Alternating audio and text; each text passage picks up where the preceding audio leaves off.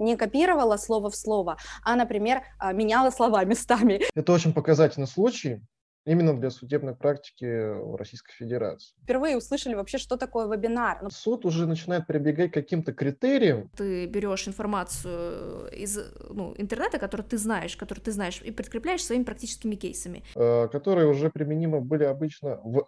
Не копировала слово в слово, а, например, а, меняла слова местами. Это очень показательный случай, именно для судебной практики в Российской Федерации. Впервые услышали вообще, что такое вебинар. Ну, Суд уже начинает прибегать к каким-то критериям. Ты берешь информацию из ну, интернета, которую ты знаешь, которую ты знаешь, и подкрепляешь своими практическими кейсами. Э, которые уже применимы были обычно в зарубежной практике. Привет!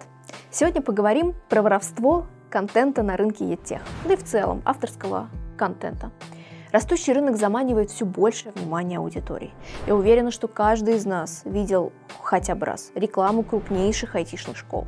Многие из нас проходили их курсы, а некоторые из моих подписчиков даже работают в сфере тех и преподают в ней. Как мы обычно делаем обучающий контент с экспертом? Эксперт серфит нужную ему тему, которую уже знает, перерабатывает и добавляет свое. Кажется, что вроде бы нормальный процесс. Считается ли это воровством? Оказывается, что да. Представим ситуацию. Вы автор или основатель новой школы, например, программирование для котиков, и ваш курс стал популярным. В один прекрасный день вы находите его где-нибудь на складчине или хуже того, узнаете, что курс был скопирован и продается недобросовестным блогером. Обидно, правда? Это одна из самых болезненных тем нового образования, того же EdTech кейсы, в которых автор или школа выигрывает дела и может доказать свое авторство, чрезвычайно редки для России. Нам посчастливилось поговорить с Лирией, автором онлайн-курсов и человеком, который недавно отсудил почти миллион рублей, доказав, что ее продукты были украдены. Неважно, на какую тематику сейчас курсы у Лирии, неважно, что они не относятся к IT. Самое главное, что она смогла доказать нарушение этого авторства. Это очень редкий и интересный кейс для России. Если вас интересует эта тема, то обязательно смотрите ее до конца. Как отстоять свои права? Где разница между воровством и цитированием? Все это мы разберем в этом ролике. И как, главное, защитить свой контент. В 2020 году, это был январь или февраль месяц, мне просто в директ скидывают, что а, некая госпожа просто взяла и под копирку а, скопировала, а, под копирку просто слово в слово взяла и, ну, не люблю это слово украла, да, ну, а, заимствовала, да, а, мою бесплатную тренинг-игру. Ну, то есть то, что я даю на своих бесплатных проектах, а, многие продают потом, как я уже тоже узнала. И мне приходит директ, что вот этот стилист скопировал эту игру. Я тогда даже ну, удивилась, я говорю, а что, как скопировал? Прямо слово в слово, задание, все, что вы говорили, все уроки. Игра длилась пять дней. То есть 5 дней, и, а, два вебинара и 3 дня открываются уроки. А, и я попросила просто прислать эту девушку, которая мне написала, а, мне скрины презентаций, потому что я же не была зарегистрирована на ее игру. И тут мы просто видим, что скопировано действительно слово в слово все задания, она даже не, утруд... не, не, она даже не потрудилась э, что-либо изменить, ну то есть все абсолютно. И мы стали просто наблюдать за этим стилистом, то есть мы не стали там истерить, мы не стали что-то там, э, да, не, потому что таки, э, случай такой очень странный, э, вот так вот прямо нагло, э, мы просто начали наблюдать.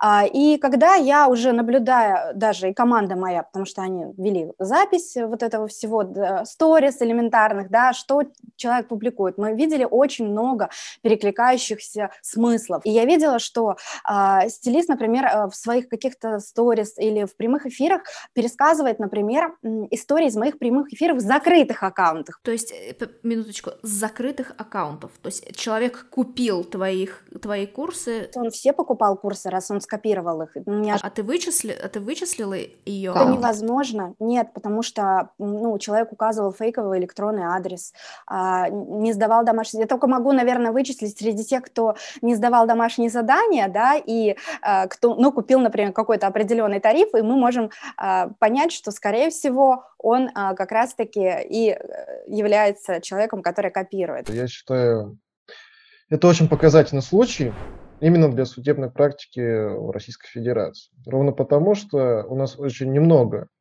судебных разбирательств в отношении а, доказывания авторства и, в принципе, наличия исключительного права а, того или иного лица, правообладателя, да, у которого есть все права, а, на тот или иной продукт, в данном случае курс. В законе у нас есть понятие цитирования, где мы можем использовать различные материалы в качестве цитирования с указанием источника, там, автора у себя в курсе. Но в данном случае как суд постановил, а, мы увидели именно незаконное использование не просто в виде фрагмента, но именно в плане переработки.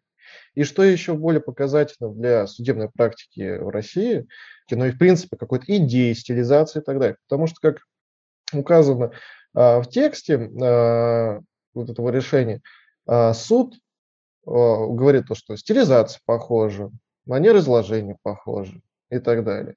То есть суд уже начинает прибегать к каким-то критериям, э, которые уже применимы были обычно в зарубежной практике. Как вы собирали доказательства?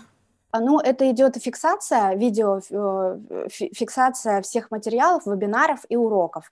А, плюс, а, естественно, дата, когда стартовала эта игра, это тоже фиксируется, потому что нужно же... То есть скриншот? То есть, грубо говоря, мы скриншотим? Скриншотим, и у нас в том числе была видеозапись. То есть мы делали захват экрана и записывали это все.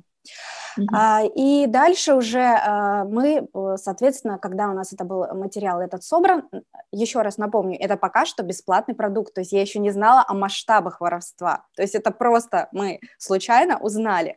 И когда у нас весь этот материал был подготовлен, мы провели сравнительный анализ моей игры, ее игры, да, и э, увидели, что, ну, естественно, мы это уже и так понимали, но теперь у нас уже была были доказательства, что материал скопирован, но этот бесплатный продукт, понимаешь, да? Она не зарабатывает с него ничего. И в суде мы даже не предоставляли, а, например, материалы с этой бесплатной игры, потому что нам нужно было доказать, что она зарабатывает с а, проектов, которые она у меня украла. Поэтому мы mm-hmm. просто а, мирно написали ей первую претензию, где мы попросили убрать из, э, значит, использования вот этого материала, принести публичные извинения а, и а, оплатить э, 15 тысяч рублей вот, за, э, юристу за то, что он составил эту претензию. 15 тысяч рублей. А, да, она один раз с нами связалась, то есть она говорит, как мы можем это урегулировать? Мы сказали, мы вам направили претензию, в которой вы можете как раз-таки все увидеть. Вот вы сделаете это, все, больше даже не будем а, ну, никак развивать эту тему. Она подтвердила, что она получила от нас претензию, она убрала эту игру искусство рационального шопинга из э, своих, э, со своих сайтов. Дальше в прощенное воскресенье. Она написала пост, где она публично при, э, принесла извинения, но на свой лад в прощенное воскресенье. Ну, то есть ты понимаешь, да?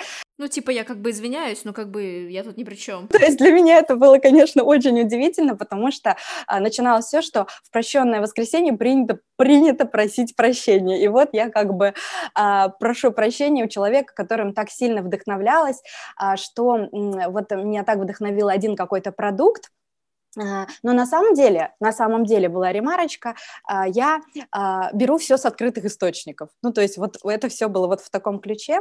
Я, конечно, закрыла глаза на то, что, естественно, в этом извинении утаивался масштаб и вообще, как действительно, детали вообще всего.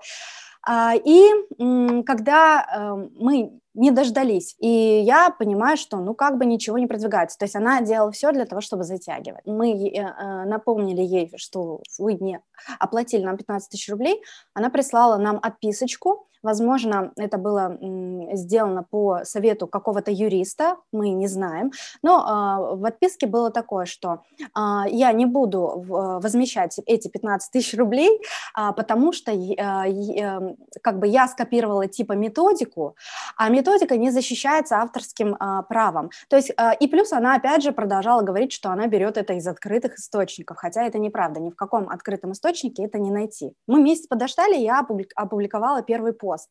И вот когда я опубликовала первый пост с доказательствами этой э, игры, как раз-таки слайдов с ее э, презентаций с моих, э, люди в шоке от того, что она так сделала, а оказывается, многие у нее тоже проходили какие-то курсы, и они у меня учились, они начали присылать мне информацию о том, что, Лирия, а давайте мы вам пришлем видео ее других курсов.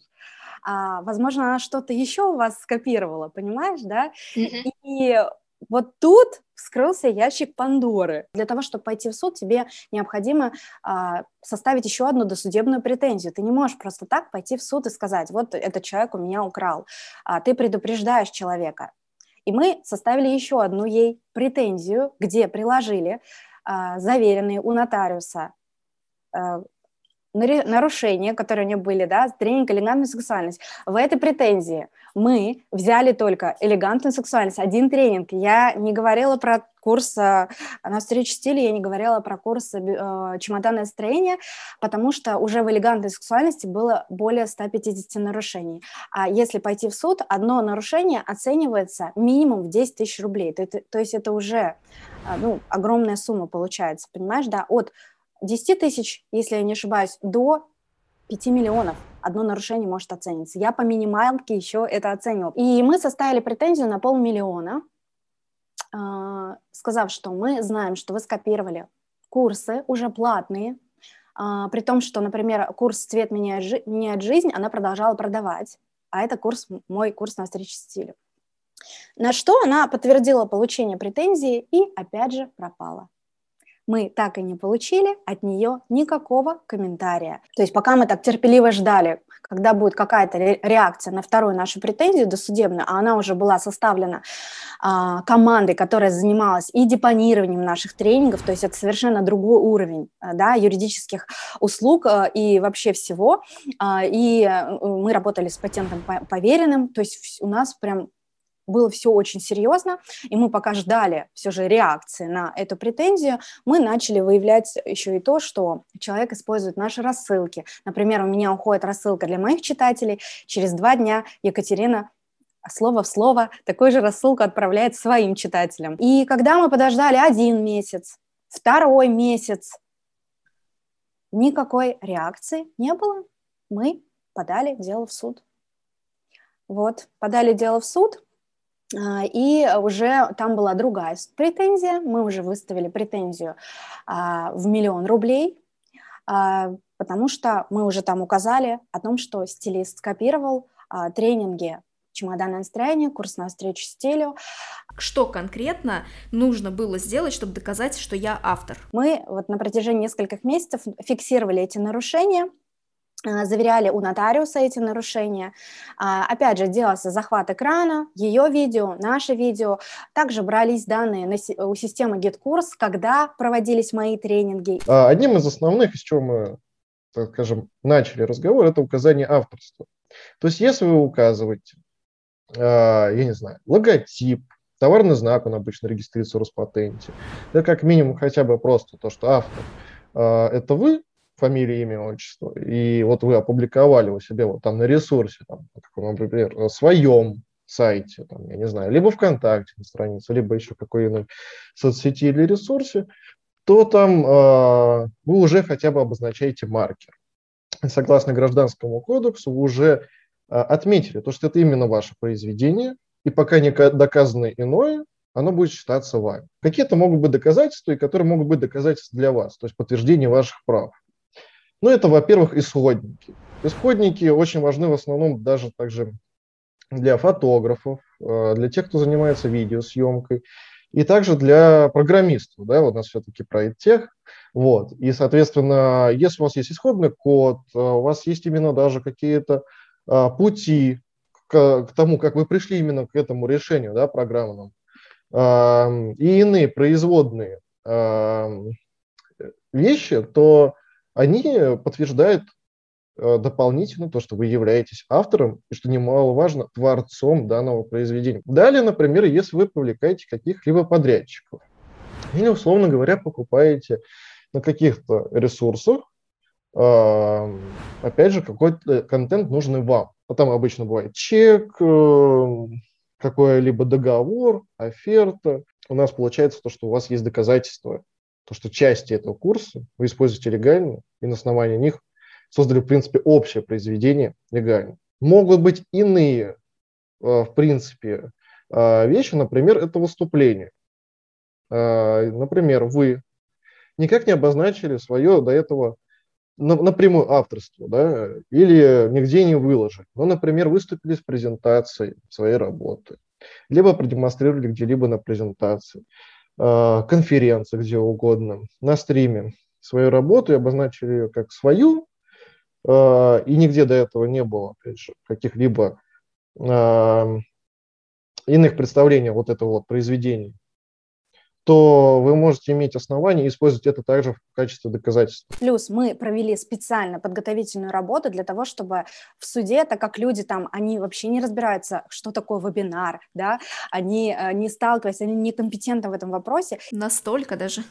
Да, для, у нас вообще авторское право и интеллектуальная совесть, со, собственность, э, ну, как бы в России не, в зачаточной форме, понимаешь? И, естественно, в судах, а, особенно в суде города Чебоксары, я думаю, впервые услышали вообще, что такое вебинар. Ну, потому что он спрашивал, а что такое вебинар, что это из себя представляет. То есть что мы сделали для того, чтобы судье было проще разобраться?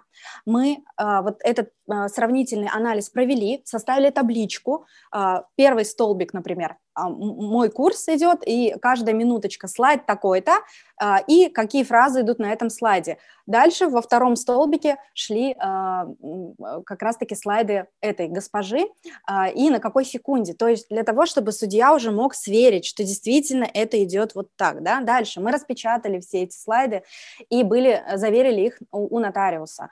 Это все у нас 13 килограмм доказательств. Чемодан мы привозили в суд, чтобы показать, показать, что вот это все есть. Вот смотрите, мой слайд и сразу же подкрепленный ее. То есть это все еще дизайнер наш оформлял, сводил слайды на один листочек, чтобы суд видел, что это действительно э, скопированный слово в слово материал. В российском праве это все-таки частично зависит от, от субъективных взглядов судьи. Почему? Потому что, как мы отметили ранее, нет четких критериев. Ну, какой процент можно использовать, какой нет. А что является все-таки цитированием там, учебных целей, все-таки мы говорим про курс, да, а что все-таки воровство. И да, в основном решает это суд на основании тех критериев, которые мы обсудили, как указание авторства, наличие исходников, договоры, может опровергнуть или подтвердить это авторство, да или нет. Но а, это же не только суд решает. Мы живем сейчас в такое время, где, опять же, вот мы вспоминали про YouTube, это YouTube может решить. Он может спокойно кинуть и страйк на ролик, заблокировать или самовольно вырезать контент. Кстати, мы еще делали контрольную закупку ее продуктов, которые она потом после всего этого как бы э, осуществляла, и она э, даже еще полгода назад запускала школу стилистов или что-то такое.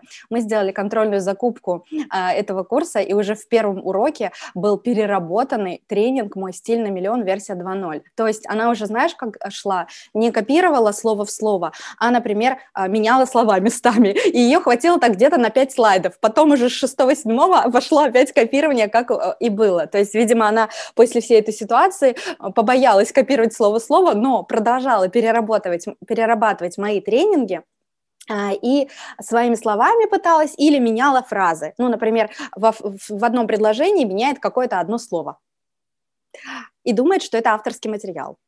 Вот, понимаешь, да? Ну вот, э, кстати, хороший вопрос. Что считается авторским материалом? Если это переработанный, если ты просто меняешь местами слайды, это уже совершенно новый материал. В моем опыте это происходит следующим образом. Дело в том, что материалов очень много, и у преподавателя часто у эксперта каша, ну, то есть у него прям поток сознания.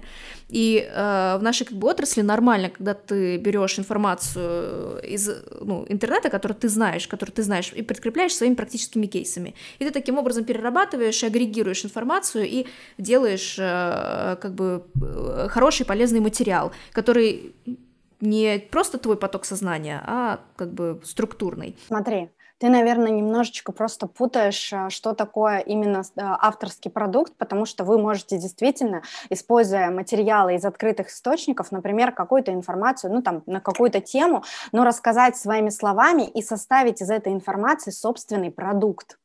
Понимаешь, да?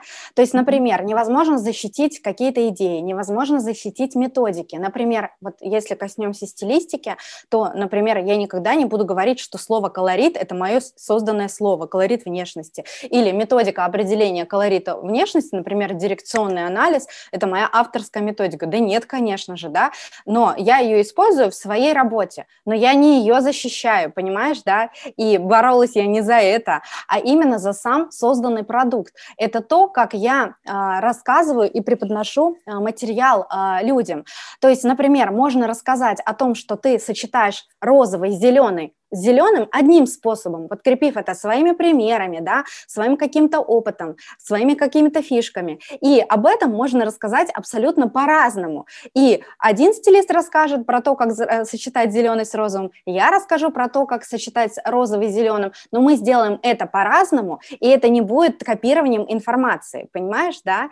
И копирование в данном случае это именно когда человек берет твой продукт, и он создает, ну как создает, делает из твоего продукта точно такой же продукт, а, где такой же порядок изложения мыслей, такие же примеры, такие же формулировки, смыслы. Вот что имеется в виду, да, когда мы говорим по, именно по, по нарушению авторского права. Ну, обычно переработка, она как бы замена цвета текста, скажем, переставление слов э, или там подбор синонимов, он не решает проблему. Действительно так, потому что прежде всего рассматривается именно ценность авторская, вот, стилизация и именно, в принципе, посыл образовательного продукта. Потому что образовательный продукт, он же должен именно донести какую-то основную мысль, и имеет основную программу, структуру, то есть у него есть каркас, если говорить простыми словами. И этот каркас, идея, концепт, оно хоть и очень сложно доказуемо в российском праве, но охраняется в американском, например, праве. В том деле, которое ты приводишь, а, было указано а, авторство а, истца, и там причем было авторство указано не просто истца, но еще доказано сходство фрагментов, вплоть, как э, цитирую э, судебное решение, вплоть до некоторых фрагментов в идентичном виде. То есть они были чуть ли не одинаковыми. То есть когда ты вроде как все пересобрал, но как бы не все. Потому что сама по себе информация, она не защищена. И если говорить о том, как, бы, как я создаю свои а, продукты, я их не беру из открытых источников. То есть я не беру так, набираю в гугле, так, м-м, красивое сочетание с белым цветом, например. Открывается какая-то статья, и я такая беру а, копировать, вставить в свой текст, например, да, этой статьи, взять там один из нее абзац, а вставить. Это не создание авторского продукта понимаешь, да? А, mm-hmm. Это уже фрагментарное копирование, воспроизведение материала. И это как раз-таки преследуется законом, если что. А если мы используем контент чужой в учебных целях, информационных целях, да, каких-то необходимых целях, которые нам вот нужно это использовать, чтобы донести информацию человеку, вот без этого никак.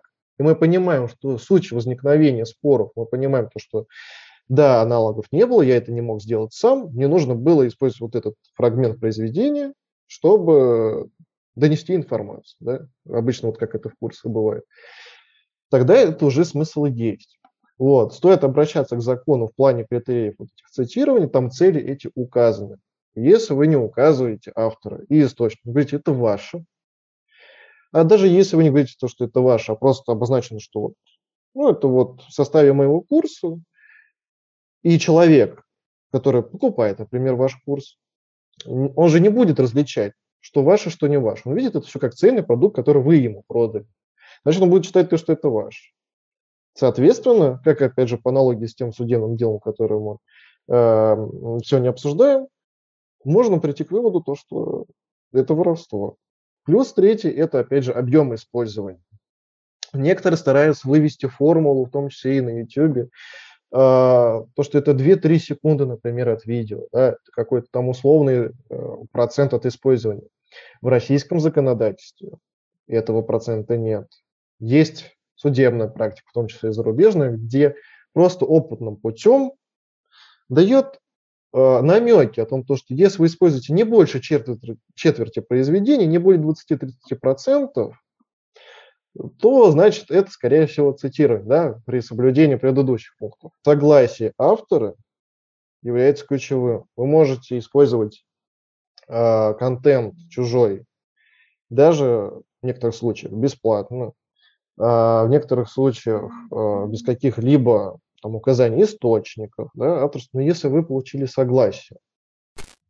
Сколько в итоге потратили на юристов?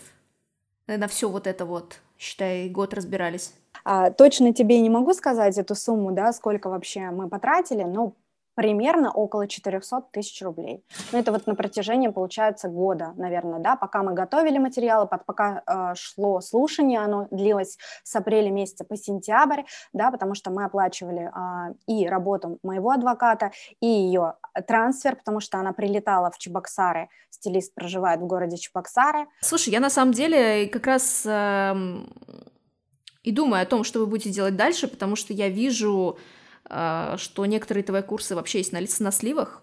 Да, это нарушение, опять же, у нас же товарные знаки на все, на мои... Товарный знак на Лире Холдину, товарный знак на DTI, пространство, в котором я создаю все. У нас э, пачками закрываются по 50 штук эти складчины каждый месяц. Это незаконно. Юрист... То есть каждый месяц вы, собира... Э, вы занимаетесь этим, отлавливаете их и... Да, да. Знаешь, какой самый интересный кейс продажи, который я видела своего курса? Ну, то есть не который я создала, а который я вела как э, продукт. Мы один раз на Авито нашли за 300 рублей. Я его еще купила. Ну, то есть как бы просто реально вот на Авито продавали курс там, DevOps, ну, там, да, и это, это просто извращение, но я думаю, ну, на Авито как это так. У меня это тоже было... и на Авито, и на складчинах все курсы, а еще удивляет, когда у тебя там есть такой, допустим, какой-то очень доступный продукт, ну, в районе там 7, 790 рублей, а, и его покупают в складчину, понимаешь, да? Как ты думаешь, что сподвигло это сделать? Что она чувствует, по твоему мнению, да, с твоей стороны? И как ты думаешь, вообще она ну, испытывает какое-то чувство вины? Или, может, стыда?